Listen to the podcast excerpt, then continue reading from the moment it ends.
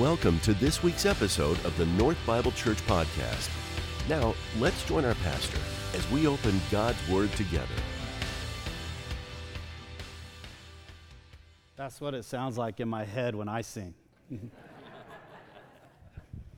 Uh, have you been following this Brittney Griner saga?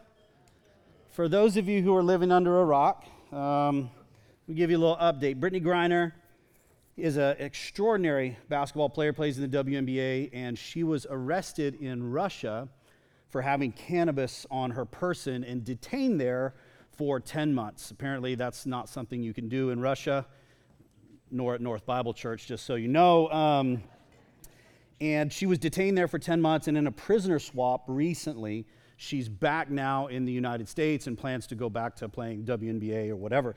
And this week, if you saw it, she released her first kind of public statement since having been detained in Russia. And she made this comment that was really fascinating to me. And the comment was, I really had to dig deep to find my faith. It's an interesting comment because that's what we're talking about this morning. We're talking about faith. Now, I don't know about uh, Brittney Griner's spiritual situation. I ran into her in an airport once. She is a physical specimen and an extraordinary basketball player. I don't know about her spiritual situation. I don't know about her faith journey.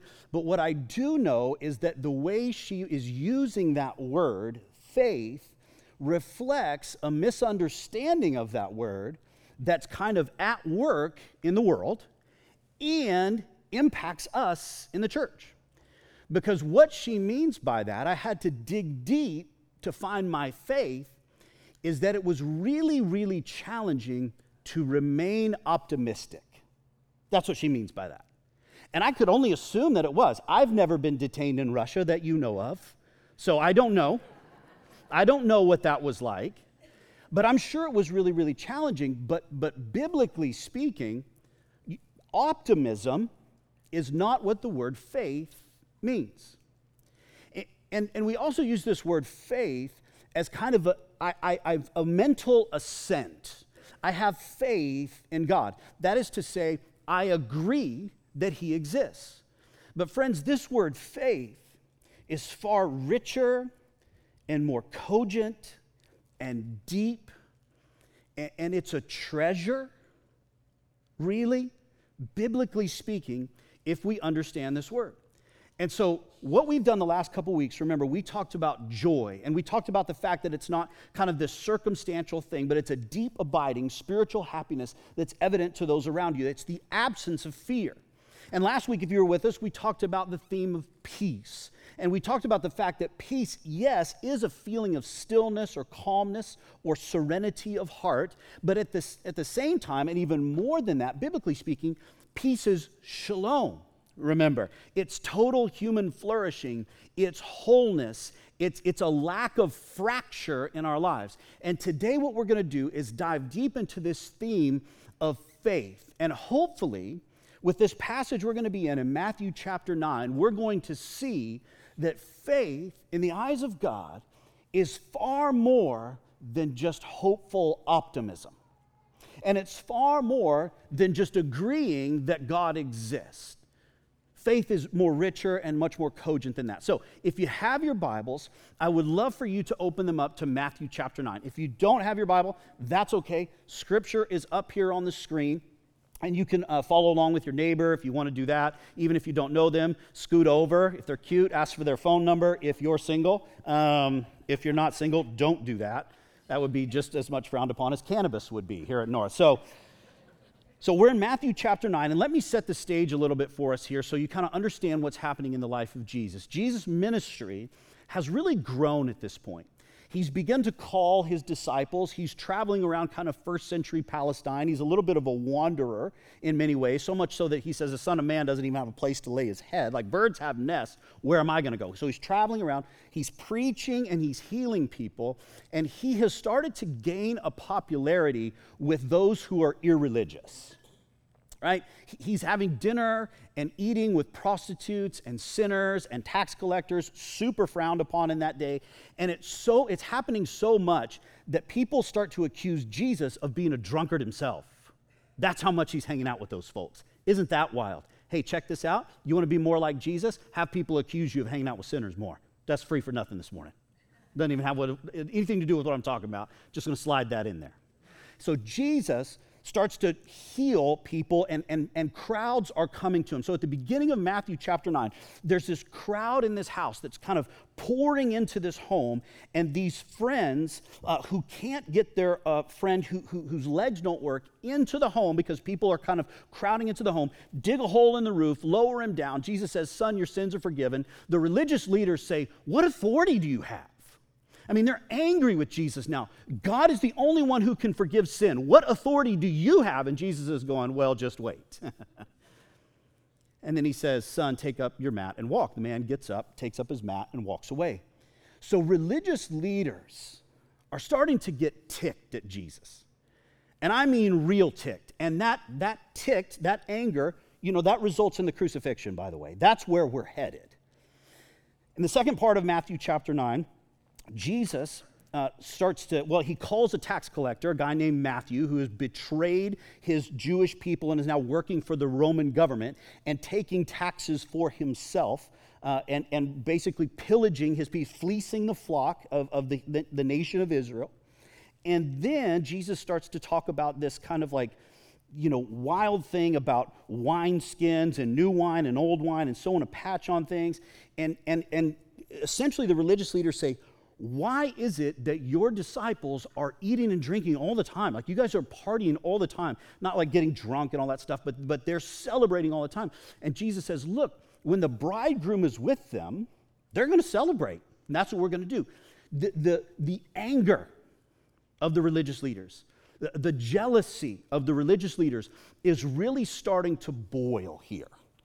And it really is going to inform our reading of this text this morning and help us understand this notion of faith. So look up here on the screen. Uh, while he was saying these things, next slide if you would, uh, behold, a ruler came in and knelt before him. So he's talking about new wine and wineskins and why we celebrate and all that stuff. And religious leaders are getting angry. And a ruler comes in and knelt before him, saying, My daughter's just died. But come and lay your hand on her, and she will live. And Jesus rose and followed him with his disciples. Let's stop there. When Matthew tells us that this is a ruler, he's telling us that this is a religious leader. Uh, Mark and Luke tell this same story, and they're going to make some comments that's going to help add some color and inform our understanding here. But this is a religious leader that has now come to Jesus for help. So look up here at me. This is like a Republican. Somebody already thinks this is funny. Great, that's awesome. Okay, this is a Republican saying, listen, I was really struggling with what to do and how to interpret the Second Amendment. But then I called my friend Joe Biden, and he had such good things to say. Friend, you are taking your life in your own hands. Take that and multiply it by a thousand. These religious leaders hate Jesus. They end up killing him. They're jealous of him, and then subsequently, they want to kill his followers. This guy is one of those religious leaders. Likely not a member of the Pharisaical party, if you know what that is, or the Sanhedrin. If you don't know what that is, no big deal. But a ruler in the synagogue. He is taking his life in his own hands. He is most certainly taking his job, his status, his influence into his own hands. And look, I would too if my kid died, wouldn't you? There's a desperation here, isn't there?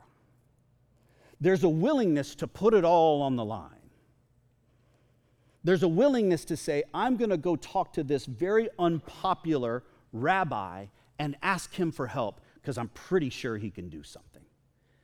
And wildly enough, Jesus gets up and starts moving. Now, if you're this man, what is your assumption? Where is Jesus headed?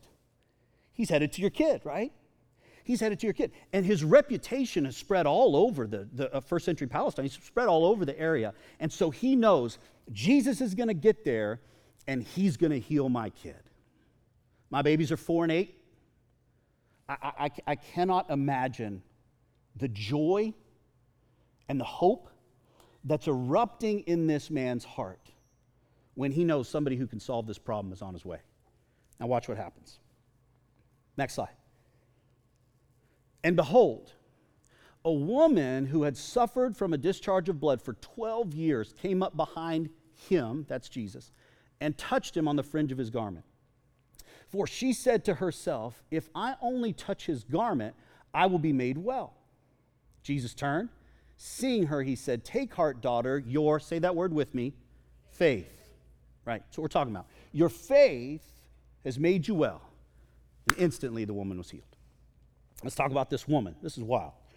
She's been suffering from a discharge of blood for 12 years uh, Mark's account and Luke's account tell us that she has exhausted all of her earthly resources. She has spent all of her money trying to solve this problem, this medical issue that she's encountering. She's exhausted all of her resources. William Barclay, in his commentary on this text, tells us that the Talmud would have prescribed seven different ways. This ancient Jewish text would have prescribed seven different ways that she could have been healed. She would have exhausted all of those options as well. She has nowhere left to go. And this is not just kind of maybe an embarrassing thing or a health scare or a health issue or something that she would have to manage over the course of time because she was bleeding all the time, she would have been rendered ceremonially unclean. That is to say, she could not go to the temple, she could not go to the synagogue, and she could not worship. Now, track with me here. This is even more important than that. Anybody who touched her would have been rendered ceremonially unclean as well. And in that culture, in that time and place, being ceremonially unclean was a radically huge deal. No one would have compromised in first century Jewish culture, would have compromised their ability to go to temple and to engage in worship by touching this woman. So, for the last 12 years, not only has she been enduring this health scare, but nobody's wanted to talk to her or touch her for 12 stinking years. This is why it's so important that when Jesus heals a leper, he reaches out and does what? Touches him. Ceremonially unclean, Jesus doesn't just go, take up your mat and walk like he does with the lame man. He could have done, hey, leprosy, go away, and it would have just gone away, but he doesn't. He reaches out and touches the leper. Why? Ceremonially unclean. People wouldn't have touched that person for a very, very long time. And in this particular case, at least 12 years, likely she has never had any human contact at all. When COVID hit, we were living in uh, Toronto, Canada, and some people, I know that there's probably even some here that, like, you know, you're COVID exiles from California, right? And even the people in the room are like, yeah, get back, you know, go back home, Californians. We're glad you're here, I promise. Um, what you've done to the housing market has just been extraordinary for us. We love it. Um, and people tell me, like California, Washington, Oregon, they're, they're blue states. I beg to differ. I lived in Canada. That's a blue state, my friend. For 10 months, over two years of COVID, it was illegal to enter someone else's home. Illegal. For 10 months, the police could pull you over for any reason and ask you, Why are you outside of your house? And if you didn't have a legitimate reason for being outside of your house, then they could fine you $750. And they did. So, for the first three or four months of COVID, Unfortunately, uh, my family had traveled down here March 10 of 2020. I was supposed to join them March 15 of 2020. the world blew up between those two dates, so my family, my wife and babies, got stuck here for four months, and I was in Canada for four months. And everybody was afraid, and it was illegal to enter anybody else's home. I literally didn't touch another person for two months. And some of our dearest friends, came over to my house. And in their mind, you know, they, they put their life at risk, right? You know, I know some of you scoff, I get it. But do you remember the first of COVID? Everybody was afraid. We didn't know what this thing was yet, right? There was definitely a fear there. And they brought their kids over and they let me cook them dinner and we stayed two meters apart. And the last thing they did, and their kids are really good friends with my kids, the last thing they did before they left is said, Braylon and Selah, that's their names, y'all go give Mr. Lucas a hug. And they came over and hugged me, and I cried my eyes out. I hadn't touched another human being in two months. She hadn't touched another human being in 12 years. there's a desperation here too, isn't there? And she says, If I can just touch the hem of his garment. Mark and Luke tell us that Jesus feels power go out from him, and he looks and turns around and says, Who touched me? And his disciples say, Hey, bro, there's just throngs of people around you. Lots of folks have touched you. Keep walking, my guy, right? No, no, no, no, no. Something's just happened. And he looks at this woman. And he says, Your faith has made you well. Now, if you're the guy whose daughter is dead, how do you respond to this? Jesus just stops. He stops and turns around and goes, Who touched me? If you're the guy whose daughter is dead, how do you respond to this? Somebody talk to me. What? Let's go, baby. I don't know what you're, I don't, hey, hey, I don't know who she is, but first of all, she came through this crowd and it parted like the Red Sea. I know that story. Jesus, you know that story. Nobody wants to touch her. Let's just keep on moving. Now, the Bible doesn't say he doesn't say that, but three different authors of the gospel, Matthew, Mark, and Luke, don't say anything about what this man said. Isn't that odd? Isn't that interesting? I find that fascinating. It's going to help provide some color to our definition of faith this morning. Let's finish the text. Here we go. And when Jesus came to the ruler's house and saw the flute players and the crowd making a commotion, they're grieving this girl's death, uh, he said, Go away, for the little girl is not dead, she's just sleeping. This is what, this is for my friend Jim this morning. This is what I picture this guy doing. You remember the Princess Bride? he's not dead, he's just mostly dead. You know what I mean? Like that's what's happening here. Jesus like, she's not dead, she's just sleeping. It's okay. So that's a horrible accent, by the way. It's a horrible accent. I don't even know what, that, what accent that's from. Uh, but that's not Billy Crystal and the Princess Bride. But she's not dead, she's just mostly dead. Everybody get out of the room. And when the crowd had been put outside, he went in, took the girl by the hand, the little girl arose. And report of this went all through that district. It's interesting that this story of the woman with a discharge of blood is kind of the hub that the story of the religious leader sits around. Does that make sense? The religious leader's story starts, then there's this woman who has this crazy amount of faith, and then it finishes with the religious leader. Here's what Matthew is doing. What he wants to do is teach us about that one word faith. And he wants to use both of these people's stories to teach us about that word, to teach us what it really means. Okay? So here's what we're going to do this morning we're going to pit two words against one another. We're going to do a little contest of faith versus belief. This is not France, Argentina. Nobody tell me who won, by the way. Nobody tell me. We're going to do faith versus belief. And it's an interesting uh, kind of combination here. It's an interesting kind of conversation because in the book of James, if you remember, James has a similar conversation.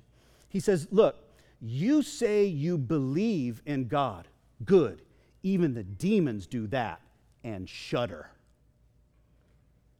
He says, you show, I, you show me your faith by what you say. I show you my faith by my works. Now, in the original language in Greek, both that word belief and faith uh, is pisteuo. It's, it's the same Greek word in both cases. But translators have made this decision to translate one of them belief and one of them faith because James is talking about two very different notions. He's talking about two very different things. And so, what I want to do is contrast these two notions this morning, and I want to talk about what we learn about faith from the story of the religious leader and the story with the woman caught, uh, with the discharge of blood. And I want to contrast what belief really is as it, as it compares to faith. Are we tracking what we're going to do this morning? Everybody's nodding their head. Nod your head. We'll keep going. Okay. Okay. Here's my definition of faith. Joy is a deep, abiding spiritual happiness to, is evident to those around you. Peace is wholeness, and faith is active trust. It's up here on the screen, and belief is passive optimism. Faith is active trust.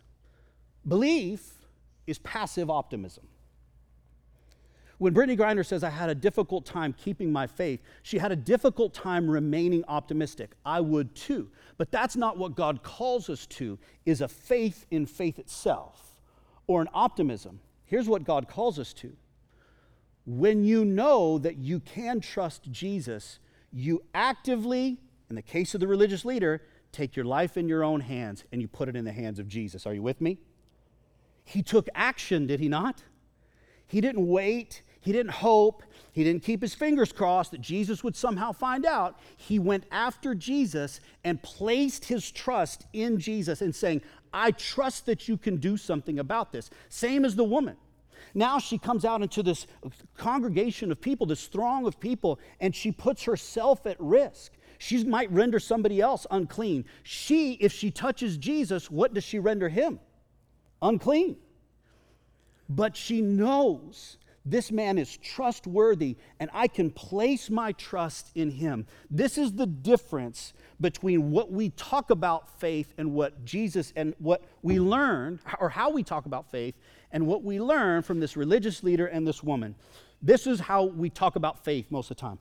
I have faith that that stool will hold me. I led worship here in this room 15 years ago. I have sat on this stool a thousand times. I know full well that it will hold me. That is not the biblical definition of faith. You want to see the biblical definition of faith? Everybody ready?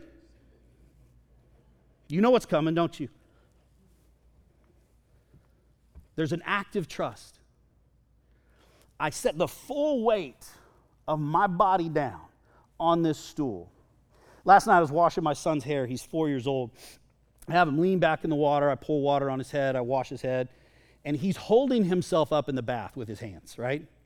I said, Son, you have to let me have your head. I'm holding your head, son. I have to have your head to lean it back into the water. I have to have it so I can scrub your head and so I can wash your head. He goes, Daddy, I'm not going to let you have my head. so I spanked him. Um, no, I'm kidding. I said, Son, I'm preaching tomorrow. This will make a great illustration. Please let me have your head. I said, Son, do you trust daddy? Am I going to let you go? Said, no. I said, Have I ever let you go before? In the bath or anywhere else, son? He said, No. I said, So then let me have your head. And he said, Okay. And he let his arms down. And I dropped him and I just said, Look, it's a, it's a, um, there's two ways that this faith takes shape. If you have never placed your active trust in Jesus for the forgiveness of sin and for your reconciliation to God, here's the great news you can do squat to earn that. It's all about what He did. It's all about who He is and how He loves you in a relentless, unconditional, unapologetic, gracious, beyond measure way. And so, the invitation that God has for you this morning, if you've never placed your active trust in Jesus, is trust me.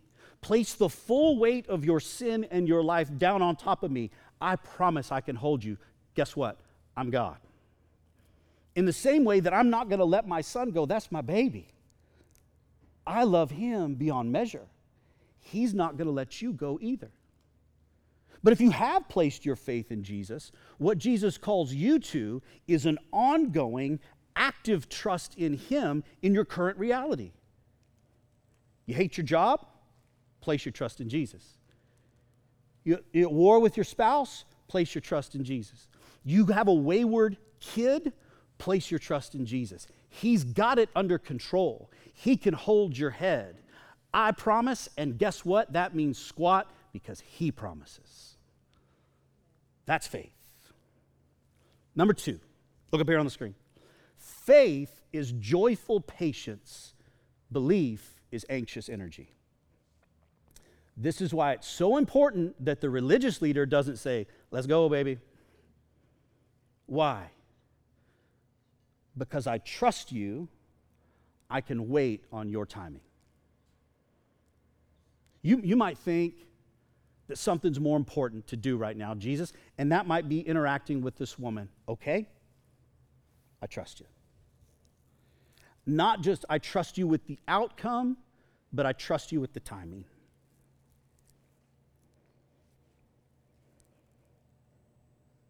Both my uh, kiddos are adopted. They're eight and four. They're extraordinary human beings, much cuter than your kids. Um,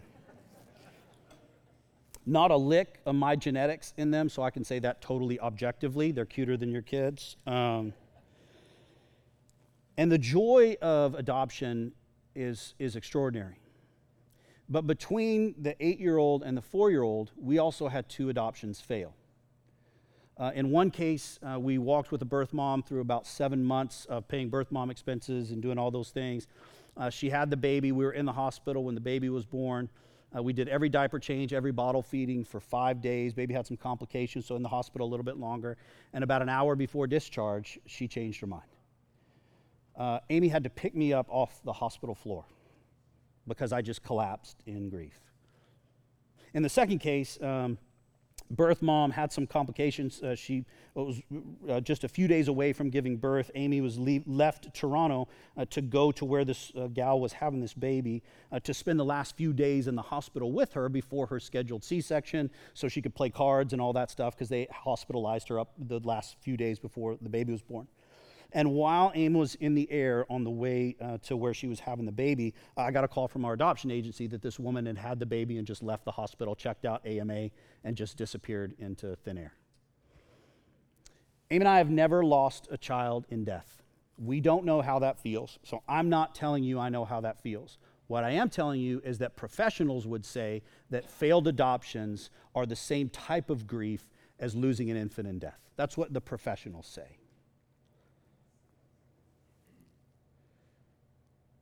God had been so extraordinarily good to us. Did it hurt? Yes. Did we deal with a lot of conflicting emotions? Yes. But could we say in the midst of that, God, we trust you with the timing? I, I thought you were on your way, Jesus. I thought you were headed to the house, Jesus. I, I thought you were going to raise her up, Jesus. I thought this was the baby, Jesus. Help me understand this. But because we've placed our active trust in Him, there is a joyful patience, a waiting with a happy heart that happens for those who have placed the full weight of their life down on the sovereign God of the universe. For those who haven't, who just have a belief, it's just optimism, hoping it'll work out. But for me, and for those who have placed the full weight of their life down, there is a joyful optimism even in the midst of grief. I see some heads nodding, so I know you get it. We're going to move on. Check this out. Here's what we also know about faith faith, next slide if you would. Faith is, I don't know the point, so you're going to have to put the next slide up.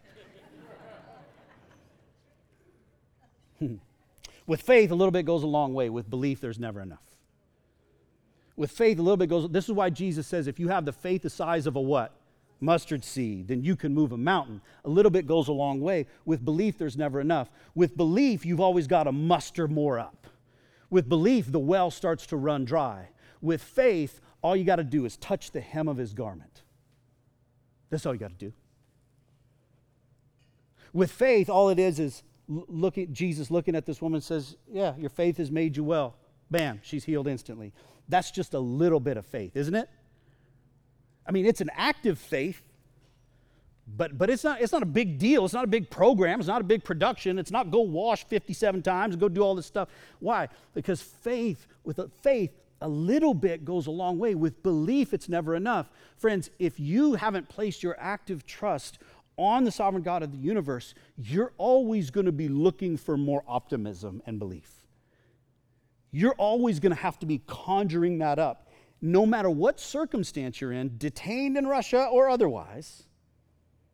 And I, I was even thinking about this this morning. I was praying about this this morning. That I hope Brittney Griner watches this because I want in her journey towards Jesus for her to experience, just like you, something greater than just a hopeful optimism, but an active trust in Jesus. Because when you place your active trust in Him, a little bit goes a long way. Here's why. Next slide. Here's why. So important that faith is externally powered and belief is perpetually weak.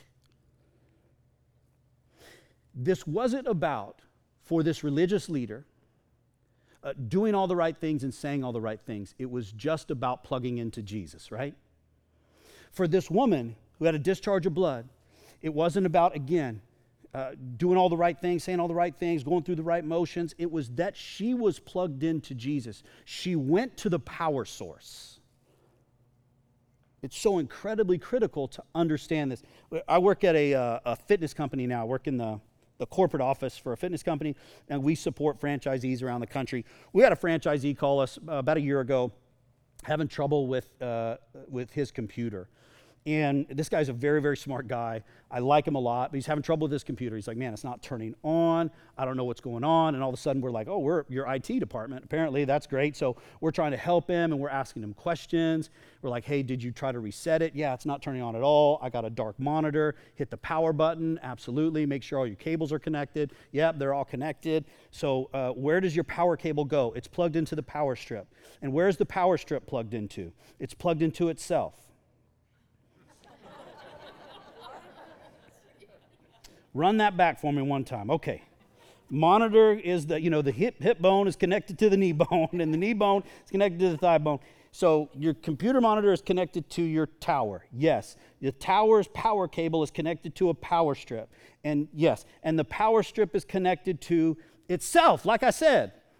I said, hey man, say that one more time out loud. He goes, I'm gonna call y'all back. He's one of my favorite. He's extra. I, I, wish I could tell you more about him. He's extraordinarily smart.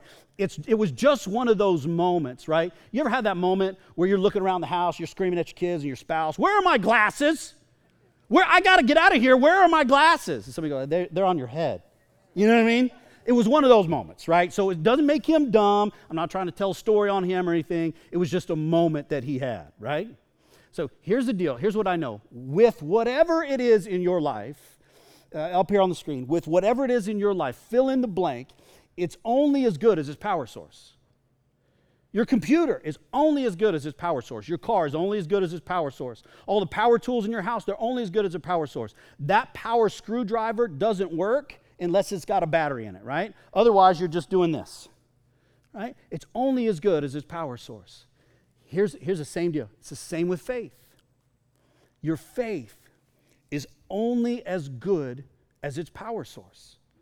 And for this woman and for this uh, religious leader, they give us an example of individuals who said, It is not about the belief and optimism that I might conjure up inside of me, that I believe harder and harder and more and more, and I'm more and more optimistic. I have the faith the size of a mustard seed, but if I place that faith in the right thing, or in our case, the right person, if I tap into the right power source, then my faith can move a mountain. There's two invitations this morning. One is if you've never placed your faith in Jesus, that you would place your active trust in Him for the forgiveness of sin and reconciliation to God. That's the invitation. But for those maybe who are struggling to place your active trust in Jesus, not struggling with optimism, but struggling to place your active trust in Jesus, I want to give you just three quick applications that maybe you can even put into practice this week in order to tap into that power source that we're talking about. Are you tracking with me? Okay, here's the first one look back at God's provision. Look back at God's provision. Uh, last year, uh, I was on a flight uh, last December going to Chicago, and it was the worst flight I've ever been on in my life in terms of turbulence. It was awful. Overhead, anybody ever had overhead bins open on a flight? Stuff falling out, people throwing up everywhere. I learned afterward that like half the flights in that part of the world were grounded that day. People were like, well, we're not taking off. I don't know why they let us take off, but they did and it was wild. I mean, it was like people were screaming and crying. so, so I'm in the aisle, and there's a dude across the aisle from me, big dude, big, strong dude, with his pregnant wife, and they're holding hands, right? They're holding hands. And this turbulence isn't stopping. And I looked over and I said, Hey, man, I'm Luke. He said, Hey, he introduced himself. I said, um, I'm happily married man. Clearly you are. Wife's pregnant. But I'm going to need you to hold my hand. he, said, he said, Excuse me? I said, Just, I'm cool. We're good. But I'm going to need you to hold my hand.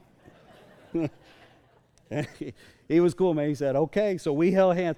And at some point, there's seven, eight minutes of turbulence. At some point, he tried to let go. I just squeezed on his ass. And I just looked at him, uh, dead in the eye like this. I said, not yet. uh,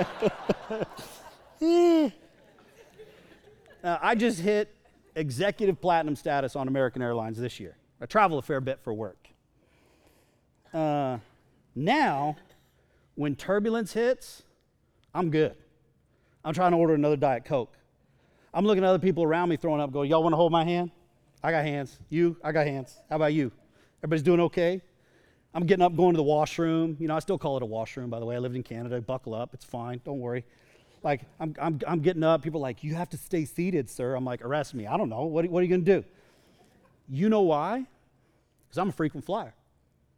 I've been on this flight before. I've experienced turbulence. I've experienced wild turbulence like I thought I was going to die holding my guy's hand. Turbulence. You know, the same way that I have a frequent flyer faith as well. And when you look back at God's provision in your own life, when you look back at the ways that He has sustained you and provided for you, how many miles you think you've driven in your entire life? How many miles? and you know you've never been killed in a car wreck? God allows you to continue to take breaths in and, and, and, and push breath out. You were in church on a Sunday morning. God has been extraordinarily good to you. And if you look back on all the miles that you've got, speaking of our metaphor, you will have a frequent flyer faith as well. But it takes looking back at God's provision and saying, hey, man, I've been on this flight before. I'm going to be just fine. Here's the second thing I would tell you is look forward to God's future. Look ahead to God's future. I think we, we teach our kids weird stuff about heaven. You know, we talk about, you know, or even show them pictures of like, you know, there, there's going to be naked babies with a diaper on playing a harp, you know, and we're going to be sitting on clouds and that kind of stuff. We, we work hard uh, not to teach our kids that kind of stuff about heaven because that's not a biblical reality. So our kids will ask questions like, Well, Daddy, in the new heavens and the new earth, aha, see, that re- reflects a biblical theology. One day, the turbulence that you're experiencing now will all be over. Sickness, sin, shame. Jesus will crack open the sky. He will make all things new and all that brokenness will go away. Peace indescribable, joy inexplicable. And at that point, we will no longer walk by faith, we will walk by sight. You won't even need active trust anymore because you will see the King of Kings and the Lord of Lords reconcile all things to himself. Amen. That's what we look forward to. Okay, here's the last thing I'll tell you is look up to your power source. Look up. We talked about this last week. Don't be anxious about anything. We talked about belief is just kind of anxious energy this morning. And that's what it's going to cause in you is anxiety if uh, you, you continue in just that i'm going to keep my fingers crossed and bear down and knuckle down and try to keep on believing right or as Journey once said, right? Don't stop believing. but if you look up to your power source, this is what the verse says don't be anxious about anything, but in everything, with prayer and petition, let your requests be made known to God. Tap into your power source. Man, some of us are addicted to worry, we're addicted to fear. Uh, we want to control everything. And God says, Listen, I'm here, and I know you believe that I can hold you. I know you believe that. What I'm saying is place your active trust down. Let the full weight of your life sit in the arms of Jesus. And tap into your power source because your faith is only as good as its power source. I'll say one more thing before I go, and, and this is kind of uh, personal. Last Sunday was a hard Sunday for me to preach. Um, it was an interesting Sunday. The night before, we got a call that uh, a, a, friend of ours had been uh, struck by a car um, in, uh, in a city in, in the United States. I don't want to get into detail, I just want to disclose things that I, that I shouldn't disclose. Um, so his wife texted uh, my wife on her way to the hospital and, and said, uh, I don't know what I'm going to walk into, but, but I know he's been struck and things don't look good. And the next morning, Sunday morning, before I came here, we woke up to a text that said he, that he was with Jesus. And the text that we got subsequent to that announcement, listen to me. She talked about experiencing a peace that transcends understanding. She talked about experiencing joy and not fear. And she talked about those things because she has placed her active trust in Jesus. Optimism, what, what are you optimistic that he's going to come back from the dead? Like, that doesn't work at that point. But if you've placed your active trust in Jesus, what you begin to experience in your own life is that joy and that peace that we've been talking about the last couple of weeks. Friends, listen to me. There will be a moment, and for most of you, this moment's already come multiple times. But it's, it will come again. For those who've never experienced this moment, it's coming. And it's going to be in the form of a diagnosis. It's going to be in the form of a wayward kid. It's going to be in the in form of uh, depression and true clinical anxiety. It's going to be in the form of a layoff or a job loss. It's coming. And optimism is not going to help you. You know what is going to help you? Maybe more accurately, who is going to help you? When we place our active trust down in Jesus and we say, if I could just touch the hem of his garment, I'm going to be okay.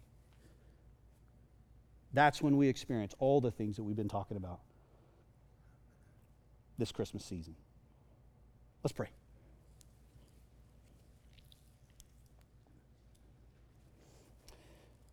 Gracious God, thank you that it's not our faith that's the true power source. Thank you that it's about us tapping into you. Thank you that a little bit goes a long way. Thank you that you are trustworthy, that we can place the full weight of our lives down on you, and that you will hold us. Thank you that in the midst of difficulty and challenge and desperate circumstances, we can have a joyful patience because you are trustworthy. Thank you that we don't have to conjure optimism because we know you, the one who holds all things together by the word of his power. God, would you bolster our faith this Christmas season? And what we mean by that is that you would draw us deeper into an active trust. We make daily choices to trust you with our kids, with our finances, with our health, with our future, with our job. God, that we would place all that down on your very capable shoulders and begin to experience all the things that we've been talking about the last few weeks. In Christ's name, the people of God together said, Amen. Hey, let's uh, stand and respond together in song.